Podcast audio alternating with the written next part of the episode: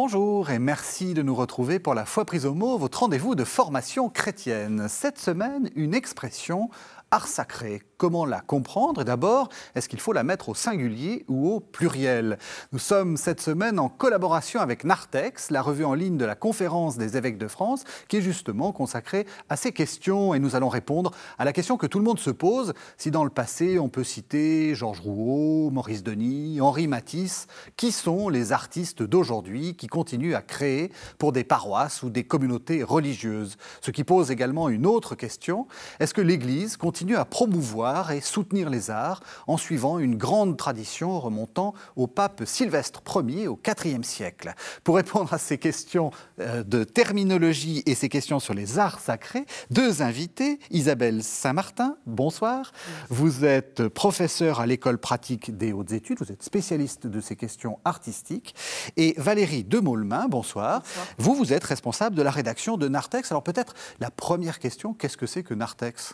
Alors, Narthex, c'est un peu un ovni qui oh vient... Du, un, ar, un ovni des évêques de France, tout de même. Un ovni des évêques de France, voilà. C'est une revue en ligne qui est portée par la Conférence des évêques de France et qui est issue de, des Chroniques d'art sacré, qui était une revue papier, euh, qui était une revue qui était destinée à conseiller sur les, justement toutes ces questions de réflexion par rapport à l'art contemporain, l'art sacré, comment est-ce qu'on fait la passerelle entre les deux, comment on envisage les aménagements liturgiques.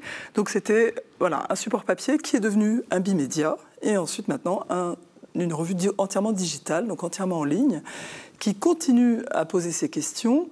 Euh, là, le, le, le site internet fête, a fêté ses dix ans récemment et maintenant, euh, il s'est redéfini d'une autre façon un peu plus précise comme une agora des temps modernes. Parce qu'en mm-hmm. fait, le Narthex, il faut rappeler que c'est la, l'avant-nef, mm-hmm. donc c'est à la fois le lieu qui invite au mystère, invite à, à se, s'approcher du mystère et en même temps qui est le seuil vers le monde. Donc en fait, c'était le lieu des catéchumènes, c'était le lieu de passage et de, et de passerelle. Et en fait, euh, Narthex a voulu garder cette spécificité, un peu ces deux poumons qui sont observer le monde et euh, voilà, garder une veille sur ce qui se passe dans l'art sacré à notre époque. Revue en ligne, donc revue gratuite. Et, et à no- oui, absolument. Et à notre époque, et, alors je, je, je complète, pluridisciplinaire. Oui. Et en fait, on, on balaie toutes les époques aussi. C'est-à-dire qu'on va de, des origines, si je puis dire, au, au, à l'art contemporain. Et revue totalement euh, gratuite, avec une newsletter jeudi sur deux, pour ceux qui veulent s'y abonner. Oui, oui, non, mais voilà. C'est important. Et, et on a et... la chance d'avoir la Conférence des évêques de France qui porte ce projet qui est toujours très innovant et qui est très suivi parce que les gens s'intéressent à ces questions qui sont traitées nulle part ailleurs, en fait. Et donc, euh, on va parler aussi d'artistes, peut-être euh, évoquer, des, évoquer des images que nous ne pourrons pas, euh, que nous ne pourrons pas montrer ici à, à K T O. Et donc, on invite d'aller regarder sur Narthex parce qu'on trouve oui. aussi beaucoup de choses. On n'oublie pas de préciser que Narthex, il y a un H après le T. Absolument. Parce que pour chercher sur Google, enfin, ou sur tous les autres, euh, sur tous les autres euh, euh, médias, euh, moteurs de recherche, il faut, euh, il faut mettre le H. Alors, euh, on a parlé de la, des cahiers d'art sacré, euh, avec un S ou sans S à art sacré. Euh, qu'est-ce que c'est que l'art sacré ? Alors l'expression, oui, l'art sacré, qui est un, un des points de, de recherche de Narthex, euh, c'est vrai qu'on hésite parfois dans les expressions art chrétien, art religieux, art sacré. Est-ce que c'est synonyme? Est-ce que ça veut dire la même chose? Depuis quand on en parle? Alors c'est pas tout à fait synonyme, même si on les emploie volontiers l'un pour l'autre. Et surtout, euh, selon les auteurs, ça a pu être employé de manière polémique pour préciser davantage ou pour situer euh, un, une acception particulière. Mmh. En fait, déjà, euh, il est parlé de, d'art suppose d'être dans une période où on a identifié l'art, les beaux-arts, oui. comme quelque chose qui se distingue euh, de la production d'un artisanat où on parlait davantage, dans les époques plus anciennes, de peinture sacrée ou peinture profane. Pour parler d'art sacré, il y a cette conception de l'art en tant qu'art qui s'est affirmée. L'expression art sacré, elle arrive au début du vingtième siècle. C'est à ce moment-là qu'on va la voir vraiment s'imposer par rapport aux expressions art religieux ou art chrétien. Et avec euh, des significations qui sont parfois assez différentes. Mmh. Euh, il y a un auteur qui s'y est particulièrement intéressé, le philosophe Jacques Maritain. Il publie euh, en dix-neuf cent vingt un ouvrage qui a eu beaucoup d'importance sur ces sujets, Art et scolastique. Et dans cet ouvrage, il va réfléchir à la notion, c'est un chapitre, à la notion d'art chrétien, et il précise ce qu'il entend par art sacré. Alors peut-être d'abord, je voudrais rappeler que pour lui, il n'y a pas d'art chrétien qui soit différent de l'art en général. Mmh. C'est l'art des chrétiens, c'est l'art de chrétiens. Il le dit très joliment, il dit « Si vous voulez faire une œuvre chrétienne, soyez chrétien et faites une œuvre dans laquelle vous mettrez tout votre cœur. Ne cherchez pas à faire chrétien. » Ne cherchez pas un style, une technique particulière qui serait propre à un art chrétien, parce que c'est l'art des chrétiens, c'est un, tout lui appartient, c'est la liberté de l'artiste et c'est la foi de l'artiste qui va passer dans son œuvre. Mm-hmm. Dans cette conception, dans les années vingt, c'est quand même vraiment l'idée que pour faire de l'art chrétien, on est d'abord soyez chrétien, au sens fort. Mais dans cette liberté absolue qu'il va le donner, et qui change par rapport à des réflexions euh, des époques précédentes où on se disait est-ce qu'il y a un style particulier, est-ce qu'il faut euh, suivre une forme de hiératisme, euh, renoncer à la sensualité, est-ce qu'il y a quelque chose qui est particulier à l'art chrétien? Dans cette grande liberté, Maritain distingue quelque chose à part, l'art d'église ou, dit-il, art sacré. Et donc il entend euh, spécifier euh, un contexte particulier. Dans l'Église, l'art doit être, dit-il, soumis à la sagesse théologique.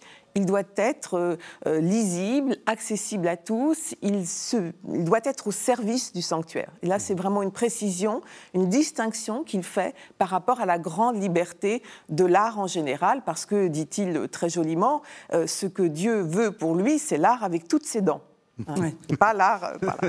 Alors, du coup, cette expression art sacré, dans ce sens-là, c'est l'art du, de, dans le sanctuaire. Mais il y a une forme d'ambiguïté, parce que l'art n'est pas sacré en tant que tel. Hein. En régime chrétien, euh, en tout cas dans le, les églises catholiques, il n'y a pas une sacralité euh, individuelle de l'art. Hein. De même, euh, ce qui, Dieu seul est saint et... Oui. Euh, même quand on parle euh, des vases sacrés, par exemple, c'est en contact avec les espèces sacrées. Oui. Euh, l'hostie, euh, l'eucharistie, c'est dans ce sens-là qu'on emploie euh, ce mot de sacré. Oui. Donc ça, c'est un, un usage particulier de l'expression art sacré qui va plutôt être spécifique à l'art d'église. Mais parallèlement, Euh, le, la réflexion sur la notion de sacré s'enrichit toujours dans ce début du vingtième. Hein. Euh, je rappelle que c'est en dix-neuf cent dix-sept que Rudolf Otto publie son mmh. livre sur le sacré, Das Heilige, mmh. qui est traduit en français en, en dix-neuf cent vingt-neuf.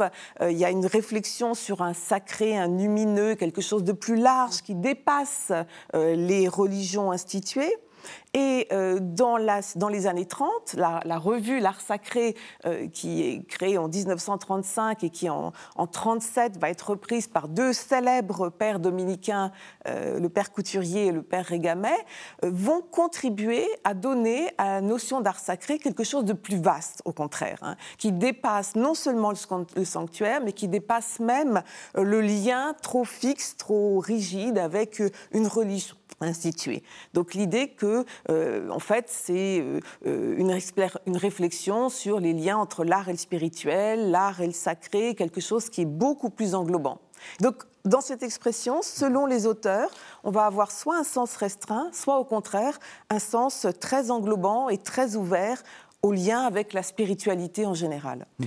Et chez Malraux, par exemple, alors on a une lecture qui est intéressante aussi parce qu'on euh, a cette imbrication, finalement, entre l'art et le sacré.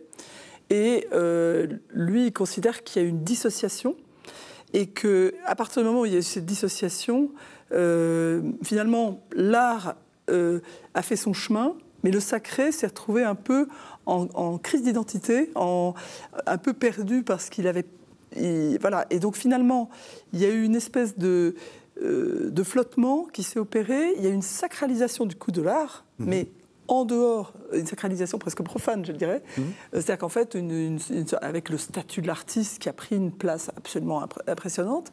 Et en fait, je pense qu'on en est encore là sur, finalement, oui. euh, la difficulté de réconcilier, une difficulté de, récon- de réconciliation entre l'art et le sacré. C'est-à-dire qu'en fait, euh, l'art moderne là, a, a vraiment...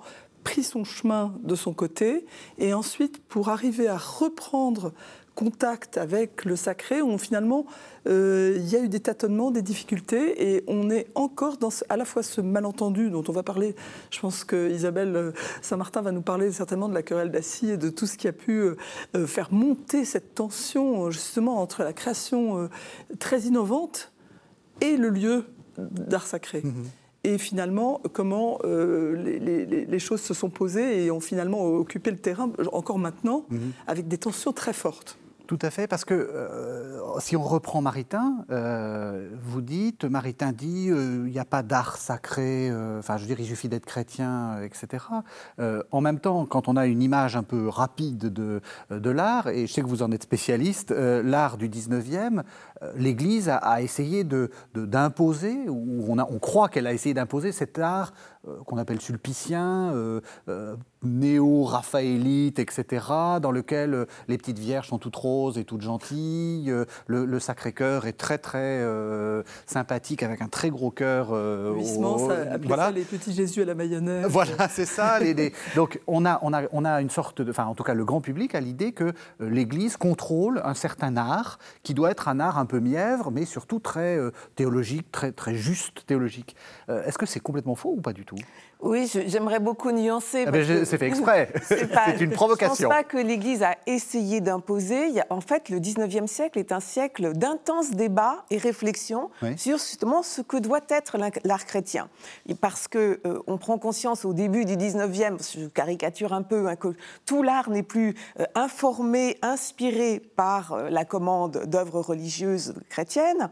On voit cette diversité et euh, beaucoup de euh, théoriciens, artistes euh, s'engagent et se demandent euh, quel est le bon art chrétien pour l'Église, en essayant justement euh, de retrouver une source d'inspiration qui va les conduire peut-être, pour certains, à aller chercher euh, chez les primitifs italiens, chez Fra Angelico, Giotto, de retrouver cette inspiration vive euh, d'un art avant Raphaël. Mmh. Et euh, aussi, c'est un, un thème qui parcourt tout le dix-neuvième siècle et le début du vingtième, de lutter contre l'art de série, euh, contre la fabrique euh, dite euh, saint-sulpicienne mmh. et euh, qui fait des choses sur commande, justement, euh, adaptées à toutes les églises. Alors, il ne faut pas croire que l'Église les imposait, ça répondait au goût du public. Hein. Euh, c'était la demande euh, mm-hmm. qui était là, et euh, il ne faut pas peut-être mettre tout dans le même sac, il y a des choses qui sont plus intéressantes que d'autres. Oui. Mais euh, c'est certain qu'il euh, y a cet intense mouvement de réflexion, de débat théorique, de tentatives, d'essais.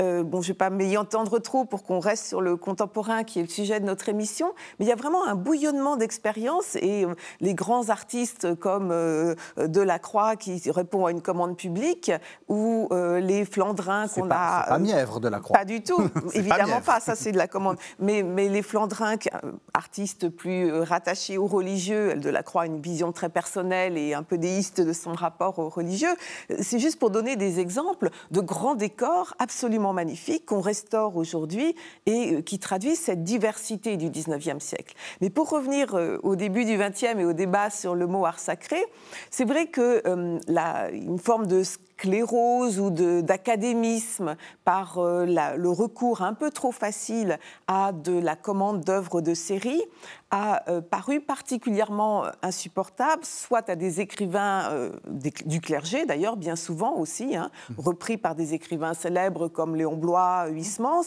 et euh, au lendemain de la Première Guerre mondiale, deux artistes, Maurice Denis et Georges Desvallières, mmh. décident de créer des ateliers d'art sacré. On voit le, la fortune de cette expression art sacré euh, tout à fait nette ici dans le choix du titre, des ateliers d'art sacré pour faire de l'art d'Église qui soit véritablement de l'art, un art authentique, un art qui répond à une commande précise, pas quelque chose qui peut s'adapter euh, à tout, qui soit vraiment euh, avec des matériaux nobles, avec une implication de l'artiste. Il y a une dimension éthique hein, dans ces choix euh, d'un art répondant à une commande précise, et ils sont, euh, que ce soit les ateliers d'art sacré ou bien d'autres groupements d'artistes euh, chrétiens engagés dans ces années-là, fortement inspirés par la pensée de Jacques Maritain. Mmh. Et donc, dans cette période-là, effectivement, euh, l'artiste qui travaille pour l'Église, dans cette vision idéale, qui ne correspond pas toujours à la réalité, mais dans cette vision idéale, c'est nécessairement un artiste qui euh, lui-même est un chrétien, voire un catholique pratiquant, confessant, et cetera. Mmh. Il y a vraiment un bouleversement qui va se faire euh, à la fin des années trente et euh, euh, au lendemain de la Seconde Guerre mondiale dans la conception que prône euh, notamment le père Couturier et cette grande revue L'Art Sacré euh, qu'on a évoquée. Alors, la crise arrive, euh, c'est la question du, du plateau d'Assy. Donc, rappelez-nous peut-être très brièvement le, de quoi il s'agit. C'est quoi ce, ce, ce plateau d'Assy, en fait ? Alors, l'église construite sur le plateau d'Assy euh, par Maurice Novarina mmh. euh, a fait l'objet d'une attention particulière de l'abbé de Vimy, qui veut y inviter euh, des artistes et qui... Euh, est en contact avec le père Couturier. Mmh. Et c'est là que va se donner à voir de façon très nette euh, le changement de paradigme qu'a introduit euh, le père Couturier dans sa relation avec les artistes appelés à travailler dans une église. Mmh.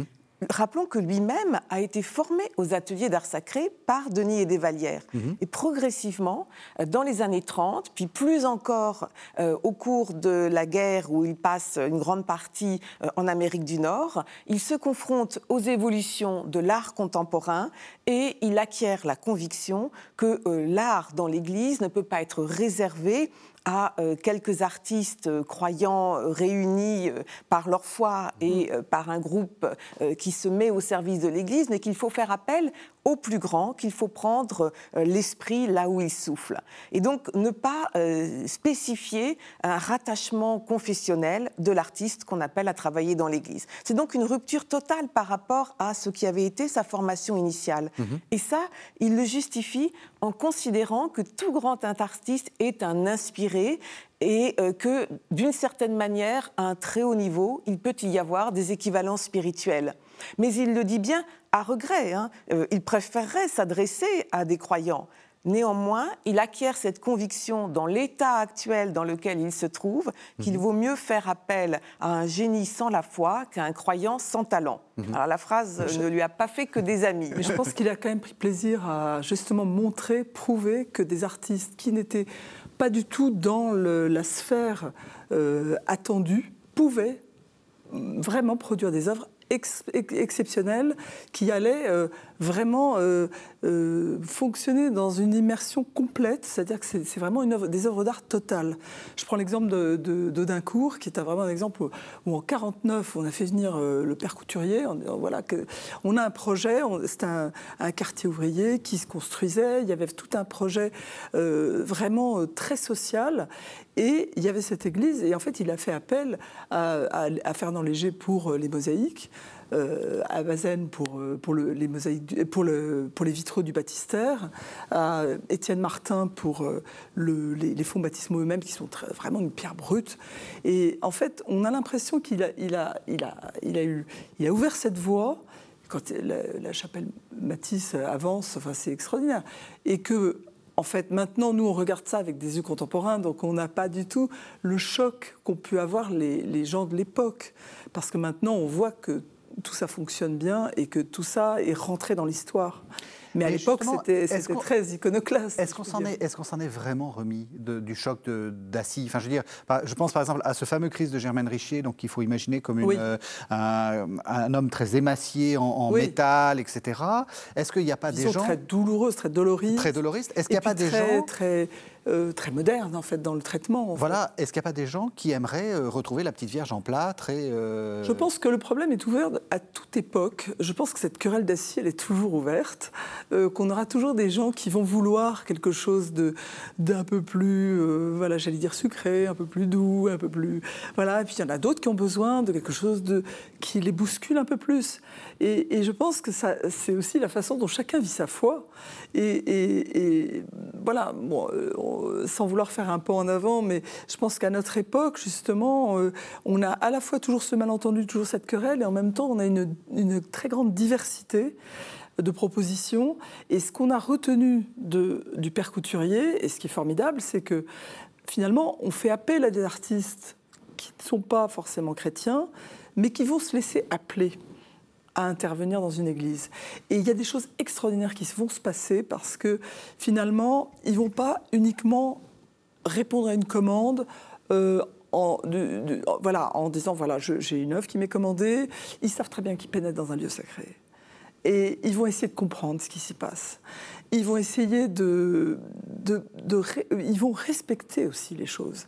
Alors, il y a évidemment de tout. Hein. Il y a aussi des artistes qui vont euh, être très contents de rentrer dans l'écrin église, et, qui, qui est très beau, et de présenter une œuvre euh, parce que ça, ça va être un très bon faire-valoir. Mmh. Donc là, on est quand même... Voilà, ça existe, on ne va pas se le cacher. Non. Euh, mais... On a aussi énormément d'artistes qui sont très troublés par ce qui se passe dans l'Église et qui, sans avoir la foi et sans devenir chrétien, parce qu'on n'est pas non plus en train de faire la pêche à, mmh. à la conversion, vont vivre quelque chose d'unique et vont arriver à... Parce que les artistes ont des antennes, ils sont un peu prophètes, ils vont capter les choses et ils vont arriver à retranscrire avec leur sensibilité quelque chose qui va nourrir les croyants qui vont venir dans le lieu, dans le lieu Église. Mmh. Et c'est ça où, c'est là où on a quelque chose d'assez extraordinaire qui se produit. Mais ça nous pose, alors ça c'est vraiment la question pour, la, pour l'historienne d'art, euh, le, le, il y a un effet musée, c'est-à-dire que, c'est, on l'avait montré, enfin, un artiste du, du début du XXe siècle l'a montré, peu, quel que soit l'objet que vous exposez dans un musée, à partir du moment où vous l'exposez dans un musée, ça devient une œuvre d'art. Est-ce qu'il y a, il y a aussi un effet art sacré, c'est-à-dire à partir du moment où je suis dans une église, une œuvre qui serait à l'extérieur une œuvre laïque, devient, devient sacrée parce qu'elle est présentée dans cet écrin-là. J'ai bien aimé le terme d'écrin. Elle ne devient pas sacrée, elle entre euh, en dialogue avec euh, le bâtiment Église et mmh. avec l'Église en tant que telle. Et c'est ça qui est intéressant, mmh. euh, c'est de voir que ces très grands artistes auxquels Couturier a fait appel, dans les années cinquante, certains ont hésité. Euh, ils n'étaient pas sûrs de vouloir travailler, je cite Le Corbusier, pour une institution morte. Mmh. Euh, il y a Manessier, quand il est appelé à travailler euh, pour, au Brézeux, où il va faire les premiers vitraux abstraits dans un édifice ancien, il y en avait déjà eu, mais dans des ah, édifices hein. euh, modernes, euh, il dit, mais euh, attendez, euh, est-ce que vous savez bien ce que je fais ? Et on le rassure, vous aurez euh, tout à fait toute liberté. C'était un vrai chemin de croix, euh, après pour lui aussi, donc, euh, jeu de mots. C'est vraiment... Euh, euh, un choix, euh, une acceptation. Et c'est très intéressant de voir qu'aujourd'hui, euh, les artistes, euh, même les plus grands, que ce soit par le biais de la commande publique mmh. ou par le biais de la commande là-dessus. d'église, euh, acceptent parce que, euh, qu'ils soient croyants ou non, euh, ils voient là, euh, à la fois, l'occasion de se mesurer euh, à quelque chose qui dépasse, aux grands maîtres du passé qui se sont exprimés dans l'Église, à quelque chose qui euh, se situe dans un rapport de temporalité et dans un rapport de regard avec euh, les fidèles mmh. qui vont passer, pas de simples spectateurs euh, dans musée, un oui, musée, ça... pas dans l'éphémère, pas dans le jeu de la... Deux minutes ou, non, ou vingt secondes que chaque œuvre a droit, à, auquel chaque œuvre a droit dans un musée normal. Pas non plus dans le système marchand. Donc, euh, c'est C'est quelque chose de particulier et euh, je crois que chacun y, y répond euh, avec sérieux. Hein. Mmh. Euh, il y a un dialogue qui se fait. Alors qu'il y ait eu des critiques, qu'il y ait des crises, qu'il y ait des polémiques, on a évoqué mmh. euh, donc la grande polémique fondatrice du Christ de Germaine Richier mmh. euh, pour Assy. Germaine Richier n'avait absolument pas une intention blasphématoire, au contraire, sans être elle-même une artiste qui avait l'habitude de travailler pour l'Église, pas du tout. Elle a médité sur le serviteur souffrant d'Isaïe, qui n'a plus figure humaine, rejeté, et elle a donné ce Christ expressionniste quasi abstrait, et on l'a accusé d'être sans visage, qui est comme un, un surgeon mmh. euh, qui euh, sort euh, de la sculpture de bronze polie euh, qu'elle a, qui a été placée dans l'Église, et qui n'avait pas fait du tout scandale au moment de la consécration hein, de mmh. l'Église. Donc c'est, c'est après qu'il y a eu une polémique, parce qu'effectivement, euh, il a été accusé d'être oublieux de mmh. la gloire de la résurrection. Mais quand on le voit in situ, et ça c'est aussi un point ça, important, important pour les, les polémiques mmh. ultérieures, euh, c'est de penser à l'œuvre in situ, et pas sur reproduction euh, dans ouais. un magazine ou dans un tract, pour mmh. euh, reprendre l'affaire d'Assy. Quand on le voit in situ, la lumière, euh, la mise en scène dans l'ensemble de l'espace liturgique euh, fait euh, briller ce bronze patiné et euh, suggère l'éclat de la résurrection euh, qui justement était trouvé manquant par rapport à, à ce Christ souffrant, mais qui correspondait bien aussi, rappelons-le, une église bah, qui est construite euh, à proximité d'un sanatorium. Et ouais. euh, ce n'est pas tout à fait n'importe quel type d'église. Ouais. Donc des polémiques, on peut, on peut ponctuer euh, l'histoire de, des commandes euh, pour les, d'art euh, dans les églises avec un certain nombre de grandes polémiques. C'est normal qu'il y en ait. Ce qui est intéressant, c'est de voir comment euh, progressivement, bah, certaines œuvres finalement peut-être ne passent pas la rampe, ne, ne, ne, ne tiennent pas, mais beaucoup sont acceptées et euh, rentre dans cette succession de regards euh, que les fidèles portent dans une église qui est bien rarement d'une unité d'époque, hein, même pour les églises contemporaines, et encore plus pour euh, nos cathédrales ou les églises anciennes. Oui. Il y a toujours une succession de générations euh, qui s'expriment à travers euh, les murs, les vitraux, euh, le décor. Alors, clairement, c'est dans le domaine des vitraux qu'il y a le, euh, que la brèche euh, a été la plus grande pour les artistes euh... contemporain. Mm-hmm. C'est, c'est, vrai, c'est vrai que ça a été le... Justement, ça c'est quelque chose d'intéressant parce qu'on euh, a parlé de vitraux abstraits, euh, on ouais. quitte une des, enfin, un, une des sortes de tarte à la crème, pardon, la, la de, question de l'abstraction et de la La question de euh, ouais. l'art qui est la Bible des humbles, il faut, que, il faut qu'il y ait quelque chose de, à représenter, il faut qu'il y ait la figuration, mm-hmm. et cetera. Et souvent on l'entend ça, que, euh, que, que quoi faire de ces taches de couleur dans mon église ? Oui, alors ça, c'est, mais en fait c'est, c'est perdre de vue que déjà une Une architecture, c'est une œuvre abstraite et que déjà, on est immergé dans une, une abstraction quand on est dans une, dans une église et qu'on l'accepte très bien et que même la, la, la musique aussi est une abstraction. Euh, elle est très rarement picturale. Mmh. Donc, euh, finalement, c'est plus une question d'éducation et, et c'est le même débat pour euh, le, le débat autour de, voilà, de l'abstraction à l'époque de Kandinsky. Mmh, euh, c'est ça. Voilà, c'est-à-dire qu'en fait...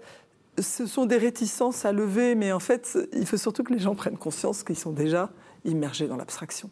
Mmh. Que, voilà, que même quand on, a, quand on aborde un tableau figuratif, c'est aussi notre regard l'analyse aussi comme une abstraction, parce qu'en fait, on va analyser les couleurs, on va analyser la composition, finalement. Et, et voilà, il y a, enfin, je, j'allais faire un, un aparté, mais il y a, euh, le, par exemple, le, le peintre Poliakoff qui, qui, a, qui a toujours travaillé de façon dans, dans l'abstraction. Il regardait les icônes, et en fait, quand on regarde les icônes, on voit les, les, les formes de Poliakoff. Bon, ça, c'est, c'est pour montrer les va-et-vient qu'il peut y avoir. Mais pour revenir aux commandes qu'il y a pu y avoir auprès d'artistes de notre temps, euh, on a quand même énormément d'exemples très intéressants d'artistes qui sont reconnus, euh, euh, comme par exemple, co- reconnus comme non pas des artistes d'église, mais des artistes d'art contemporain. Oui. Comme euh, on a eu quand même, c'est assez extraordinaire de voir ce qui s'est passé pour Carole Benzaken à, à, la, à la chapelle de, enfin à l'église de, de Varennes-Jarcy, euh, à l'église Saint-Sulpice de Varennes-Jarcy en Essonne, parce qu'en fait, elle était obnubilée par le motif de la tulipe, mais qu'elle traitait en mode presque pop art, vraiment quelque chose de, où elle était, elle s'attachait à la couleur, à la forme, et, et, et voilà. Et en fait, elle a eu une commande sur le thème de l'arbre de Gessé. Et tout d'un coup, la jonction s'est faite.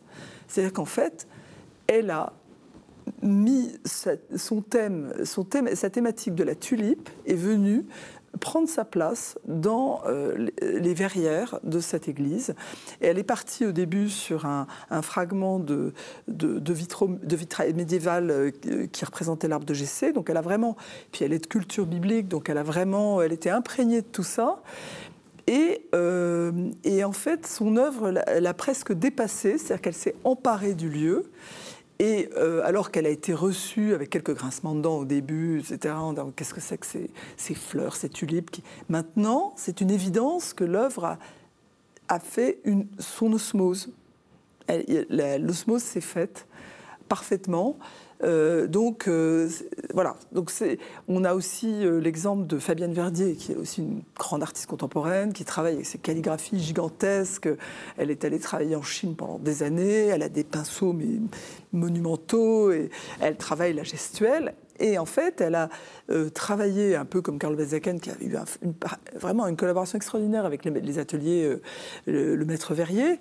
Elle aussi, elle a, elle a une collaboration extraordinaire pour trouver un jaune d'argent qui était sans plomb, parce que maintenant c'est la grande préoccupation, de, c'est de travailler sans plomb pour les, les, les vitraux, euh, et d'arriver à reproduire sa gestuelle. Et comme l'église pour laquelle la commande euh, avait été faite, avait pour euh, saint patron Saint-Laurent, en fait c'est les, c'est les motifs du gril de Saint-Laurent qui était l'objet de son martyre.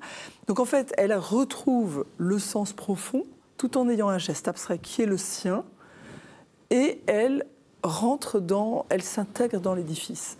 Et, euh, et alors c'est amusant parce qu'il y a une autre calligraphe, peintre calligraphe aussi, qui, qui, est, qui a ses verrières qui viennent d'être inaugurées là euh, à Chartres, euh, quatre verrières, c'est Bang Gaija, qui est une peintre coréenne, qui travaille sur la conception de l'univers, la cosmogonie, la cosmo, voilà, le, la, l'approche de l'espace. Euh, et en fait, elle a réalisé des thématiques sur euh, l'amour, la vie, la lumière, enfin voilà, des, des thématiques qui rejoignent les thématiques chrétiennes tout en restant elles-mêmes.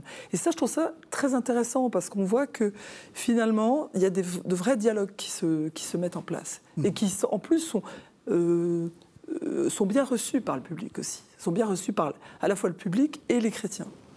Est-ce qu'il y a, un, est-ce qu'il y a encore, comme, comme autrefois, des, des programmes iconographiques ? Est-ce que, est-ce que, est-ce que l'Église a son mot à dire en disant « je veux ça, je ne veux pas ça » ? Est-ce que, est-ce que ça a encore du sens pour vous ? dans Alors, la... Oui, en fait, c'est même revenu euh, dans les commandes. Euh, il faut distinguer, quand on parle de ces grandes interventions d'artistes, oui. entre la commande publique qui est là au titre de la protection des monuments historiques et qui oui, explique que... Le L'Église ministre... n'est pas propriétaire voilà. de ces bâtiments. L'Église est, est l'affectataire Mmh. permanent, exclusif et gratuit, mmh. euh, mais pour les cathédrales, euh, la commande de, de vitraux notamment euh, passe par le biais de la commande publique, ministère de la Culture, délégation aux arts plastiques et puis d'autres inter- intervenants.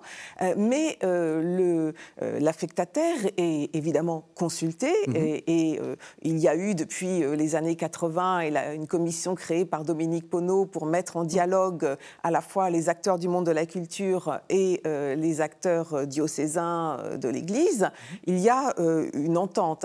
Et euh, progressivement, euh, on en revient davantage à des concours. Hein. Dans les euh, années quatre-vingts quatre-vingt-dix, il y avait beaucoup de commandes qui étaient faites euh, euh, directement euh, par euh, le, le ministre à tel artiste. On peut penser à Soulages, à Conques, oui. par exemple.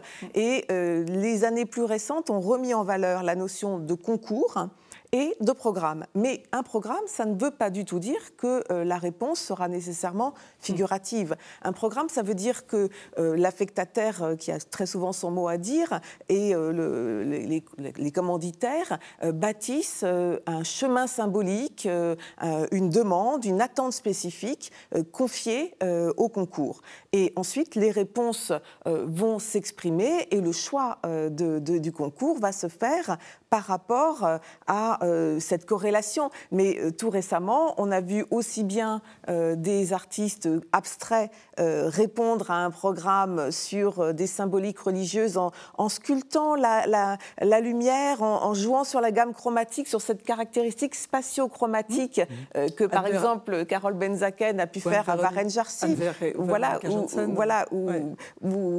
euh, pour reprendre des exemples beaucoup plus anciens, euh, euh, Bazaine à Saint-Séverin avec les mmh. sept sacrements, jouent à la fois sur le chromatisme et la liturgie, mmh. ou alors des commandes qui vont avoir euh, une réponse figurative. Je pense à Gérard Collin-Thiébaut, euh, à Cahors et à Tours dans les années deux mille dix deux mille douze, mmh. euh, tout récemment. Euh... Il y a, actuellement, on a un exemple à Saint-Malo, cathédrale de Saint-Malo, donc, euh, qui a été inaugurée en, en deux mille vingt, pour le quinze août, euh, un immense retable de six mètres de long, Euh, qui a été, euh, qui a été peint par un, vraiment un très jeune artiste, trente-quatre ans, euh, Augustin euh, Frison-Roche, mm-hmm. qui a eu une, une sorte de commande, puisqu'en fait, on lui a dit vous, il faut prendre trois passages de, la, de l'Apocalypse, donc il connaissait parfaitement la, l'Apocalypse. Alors lui, il ne fait pas partie des artistes qui sont étrangers au, au monde chrétien, donc ouais. il, était déjà, il avait déjà lu l'Apocalypse, euh, il avait déjà travaillé avec François Pelletier à Saint-Émilion sur le grand projet euh, dans le cloître de, de François Pelletier sur l'Apocalypse, donc ils avaient, ils avaient travaillé ensemble, mais là il a une commande spécifique vraiment sur euh, la femme et le dragon, la lutte du bien et du mal, et la Jérusalem céleste. Et il a travaillé les bleus d'une façon absolument exceptionnelle, il s'est vraiment immergé dans les bleus, il a fait un, une, sa réalisation est extraordinaire, c'est, c'est un travail de, donc de glacis, donc de, de tempéra, sur panneau de, de bois, donc un travail qui a demandé beaucoup de temps. Donc à l'ancienne, c'est-à-dire à l'ancienne, c'est complètement la tempéra, fresque. C'est le jaune d'œuf que l'on... Absolument, comme oui. la fresque, hein. Absolument, c'est un travail magnifique, et en fait, euh, il me disait... Euh, je vois à quel point l'art sacré parle à l'âme, parce que je, je reçois tout le temps des témoignages de gens qui me disent « je ne suis pas croyant, je ne suis pas croyant mais mmh. », et qui lui écrivent des lettres ou des mails absolument sans fin en lui disant « je n'arrivais pas à partir ». C'est, j'étais complètement immergée dans votre œuvre, je ne sais pas ce qui s'est passé. Bon, c'est gratifiant euh, pour un, pour un artiste. J'étais totalement apaisée. Quelle chance. Et euh, des gens de, de tous bords, il paraît qu'il y a quatre cent mille personnes qui vont dans la cathédrale de, de Saint-Malo et, par an, et que c'est un, une, quelque chose d'assez extraordinaire, parce que ça touche vraiment les gens de façon directe. Et là, on rejoint finalement la mission de l'art qui va apporter le message, mais un message qui est ouvert, parce qu'il il, il m'expliquait qu'en en fait, il n'aurait pas été tenté par une illustration de l'Évangile. Il m'a dit un, un récit narratif, je n'étais pas prêt à le faire. Mais l'Apocalypse, euh, il, c'est, c'est, c'est, c'est, c'est totalement symbolique. Ce sont des images, mmh. c'est quelque chose d'un... Enfin, c'est une espèce de, de voyage dans l'imaginaire. Donc euh, euh, là, il y avait, tous les possibles étaient ouverts. Alors vous êtes de la Conférence épiscopale de France, donc vous nous dites que les bonnes nouvelles, mais dites-nous aussi les mauvaises nouvelles. Est-ce qu'il peut arriver que euh, les, les, les, les artistes, parce que vous êtes en beaucoup en dialogue avec les artistes, disent « c'est kitsch, ils demandent des choses kitsch, ça ne me va pas ». Ah oui, c'est bien sûr. non, je veux dire, bien est-ce sûr, que, est-ce que quelquefois il y a un décalage entre, entre les demandes, euh, j'allais dire, de l'affectataire oui. et, euh, et le, les artistes euh, qui trouvent non, que alors, ça ne va pas. Je n'ai pas eu de témoignage direct d'artistes qui me disent ce genre de choses. Euh, non, franchement, j'ai pas eu de témoignage. Alors, euh, on, euh, mais après, euh, je pense qu'il y a, il y a vraiment une difficulté. Euh, euh, il y a, il y a une très grande. Euh, D'abord, de la part de l'Église, il y a une méfiance parce qu'on se dit toujours, on, il y a toujours cette, ce souvenir de, de, de voilà, le plateau d'assis. Donc ouais. attention, danger. Et puis en plus, il peut y avoir provocation, scandale. Il y a toutes les histoires de, de, qui peuvent remonter à l'esprit sans. sans Et puis, donc, il y a une espèce de, de, de... Et puis, en même temps, il y a des, beaucoup de gens dans l'Église qui s'intéressent à l'art. Donc, en fait, euh, on est, on est un peu à la croisée des chemins. Et puis, je pense qu'il y a... En fait, ce qui se passe, c'est que la création contemporaine est, est, et aussi la, la création d'art sacré est à l'image de notre monde. C'est-à-dire qu'on est dans un monde qui est fracturé. Et euh, c'est pas pour faire un, un appel au, à montrer le projet de, de cette fracture. Dans, il y a un projet d'art contemporain. On va, on, je monte architecture contemporaine avec une chapelle. C'est fracturée. Formidable. Vous, vous me faites en plus euh, la transition. En fait, c'est, alors c'est un projet qui n'est pas réalisé, mais où ouais. il y a, en fait, c'est, c'est une, une, parce qu'il y a beaucoup de projets de chapelle. C'est ça qui est étonnant. Il y a beaucoup de projets de, d'aménagement dans les chapelles ou de chapelles. Et là, c'est un projet qui n'a pas été réalisé, mais qui est Qui est, qui, qui est une réflexion sur le carré dans le cercle, sur le vide et le plein. Donc on est aussi sur les... Bon, voilà, François Cheng, vous avez reconnu la citation. Euh, et euh, l'idée, c'est l'irruption de la, de la lumière dans le sanctuaire, comme si c'était une, un tremblement de terre. Donc c'est un peu apocalyptique, là aussi. Mm-hmm. On est toujours dans l'apocalypse. Avec Frison Roche, on était dans une vision plutôt heureuse de l'apocalypse, parce qu'on était sur l'heureux dénouement de l'apocalypse, mais euh, on est dans, il y, y a aussi tout, tout, tout les, tout, toutes les souffrances et toutes les, et, et donc c'est intéressant de voir qu'il y a aussi dans l'architecture finalement la retranscription de cette fracture et de cette irruption de la lumière. Mmh. Euh, il y avait un autre projet qui est porté par cette, cet atelier d'architecture qui s'appelle B M deux, euh, qui est porté par Mary Belmont et Mathieu Brault. Euh, c'est un projet très simple, très beau, très écologique, j'allais dire, euh, très en osmose avec la nature, qui est un projet de chapelle dans les vignes. Mmh. Alors, une architecture en chêne qui, est, qui laisse voir le paysage, donc on voit en, en transparence euh, le, le paysage et euh, qui vient se poser au milieu des vignes, chapelle Saint-Joseph, avec en plus l'allusion à Saint-Joseph Charpentier, l'allusion à la vigne, la vigne, les, la, voilà, les saintes espèces. Mmh. Euh, donc tout ça est en filigrane et c'est intéressant parce qu'il y a toujours des petites choses qui sont semées comme ça, euh, qui, qui permettent de... Voilà, de, de voir qu'il y a des allers-retours, finalement, euh, intéressants entre la réflexion de l'artiste et le message religieux, mais sans que ça soit trop dogmatique. Mmh. Dans, dans ce que, dans ce qu'on entend, on entend euh, en fait quelque chose qui, qui peut peut-être surprendre, parce que quand on évoque l'art, on évoque euh, souvent l'art plastique et la plupart du temps la, la, la peinture. Euh, les interventions de, de, des artistes peuvent toucher beaucoup, beaucoup de choses. Et, et justement, l'art contemporain, qui a un peu renoncé à, à ce côté euh, l'art, ça n'est que le tableau, euh, peut être parfaitement en, en, en phase avec finalement euh, cette pluralité des arts. Il y a les aménagements. Je, je, je coupe la parole d'Isabelle, mais là, la, la question... Non, non, me je... me brûle. Il y, y a l'aménagement liturgique qui est vraiment typiquement... Euh, on est vraiment à la jonction entre le, le métier d'art, le, le travail d'artiste, et l'aménagement liturgique, ça va être le défi qui est donné à un artiste de faire une réalisation euh, qui va être utilisée au quotidien, puisqu'en fait, il y a l'ambon, l'autel, la cathèdre, il y a tout le mobilier qui va servir, le baptistère, qui va servir pour la messe. Et euh, alors, il y a un très bel exemple de Mathieu Lehanner qui est magnifique au niveau design, c'est superbe, sauf que c'est compliqué de prendre, le, euh, c'est plissé jusqu'au sol, donc on risque de glisser si on ne voit pas qu'il y a un escalier. Donc en fait, c'est voilà. Non, mais, c'est, et, et la réalisation est sublime. Oui. Sublime, mais en fait, et on euh, se casse la figure. En fait, le, non, euh, enfin, il essaie de, faire, de ne pas le faire, mais disons que en, euh, l'aménagement liturgique, il doit vraiment être pensé, pensé de façon très concrète, mm-hmm. vraiment extrêmement concrète. Et là, on a l'exemple de Nicolas Alquin, qui aidé de son fils Marc Alechinsky, parce qu'ils sont tous les deux descendants de, de, du peintre Cobra euh, très connu Pierre Alechinsky. Euh, donc euh, voilà, Alquin est, est sculpteur avant tout, il sculpte des, grands, des grandes sculptures en bois, et cetera. Et donc là, il a, il a, il a, il a fait l'aménagement liturgique de l'église euh, Saint-Jean-Baptiste à Sceaux.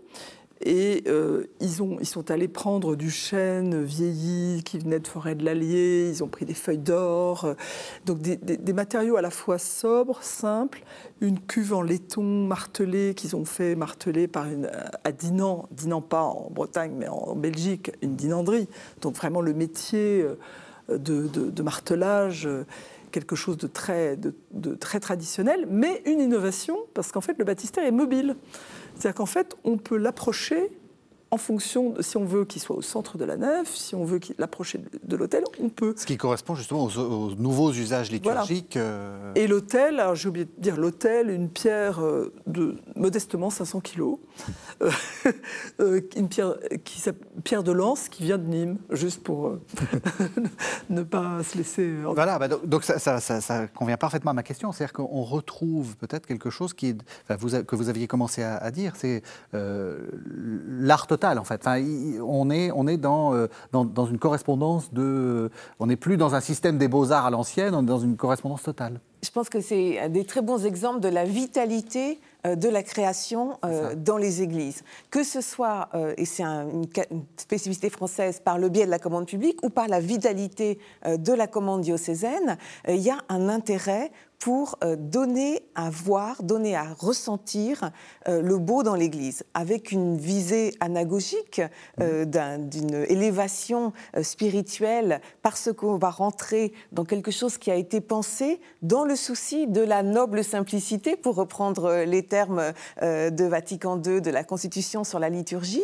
Et c'est tout à fait important de voir que euh, cet intérêt pour l'appel à des artistes, euh, il est partagé aussi bien pour les très grands dans la commande publique que pour des réalisations plus modestes qui vont s'exprimer dans une petite église ou dans des églises de taille diverse. Mm-hmm. Après une époque où, au lendemain de Vatican deux, voilà. on avait mm. eu l'impression que ce qui comptait davantage, et à juste titre, c'était le nouvel aménagement liturgique pour répondre aux, aux évolutions post-conciliaires, mm-hmm. et puis peut-être aussi avec un souci de l'enfouissement, d'une forme de modestie qui renonce à l'affirmation dogmatique un petit peu trop visible du siècle précédent.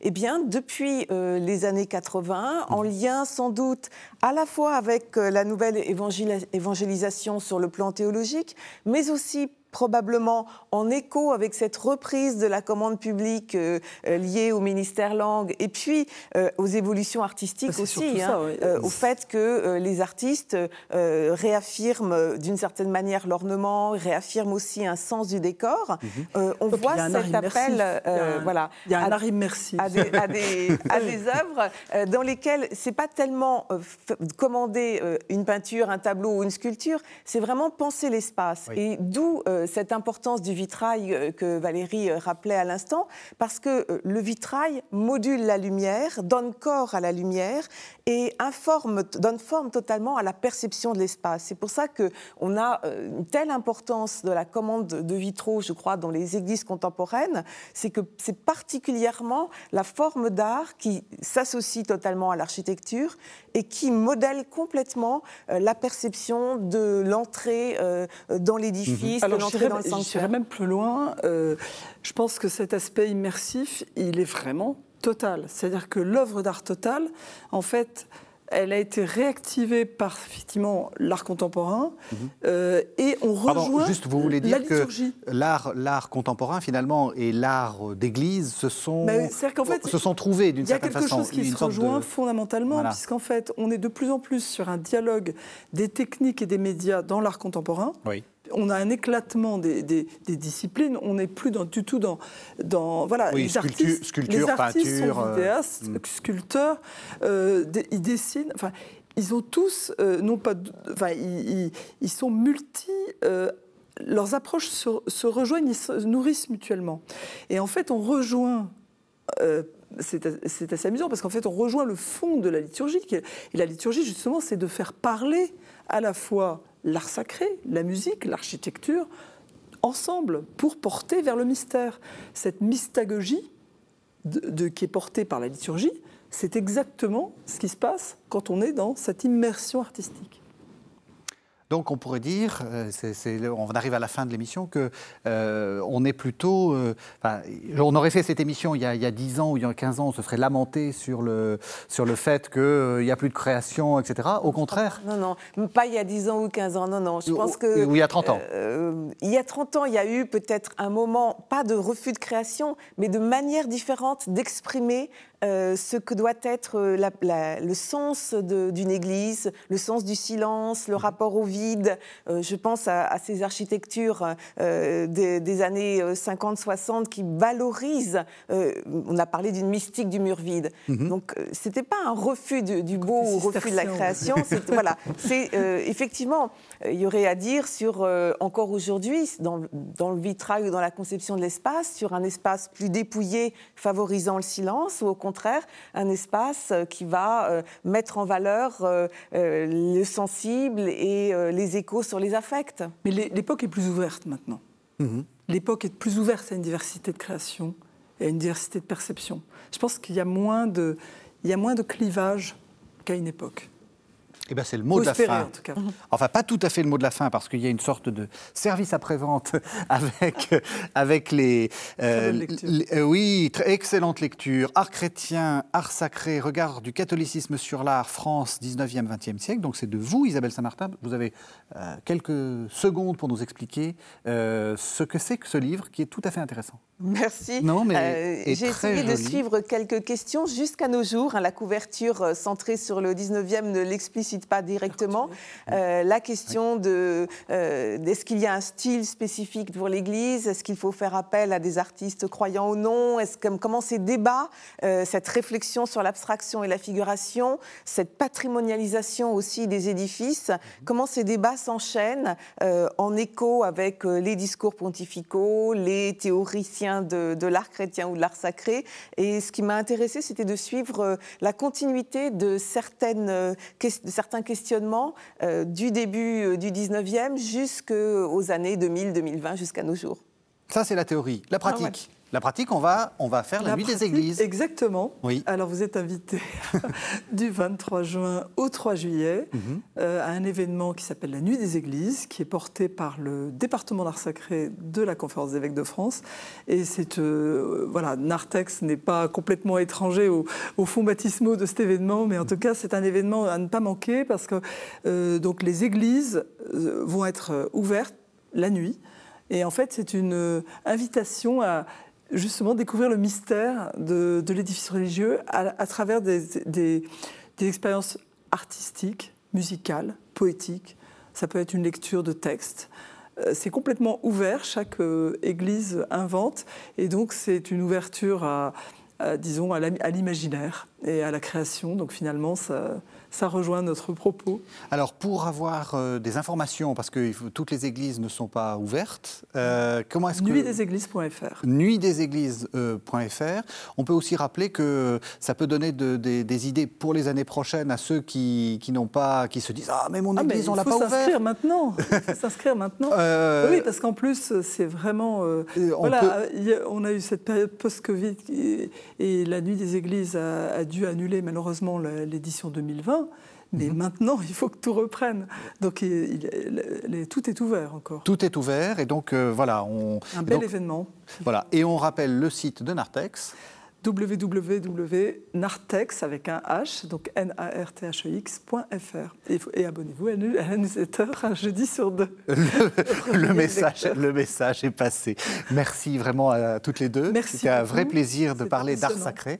Merci de nous avoir suivis. Vous savez que vous pouvez retrouver cette émission sur le site internet de la chaîne w w w point k t o t v point com et on se retrouve la semaine prochaine.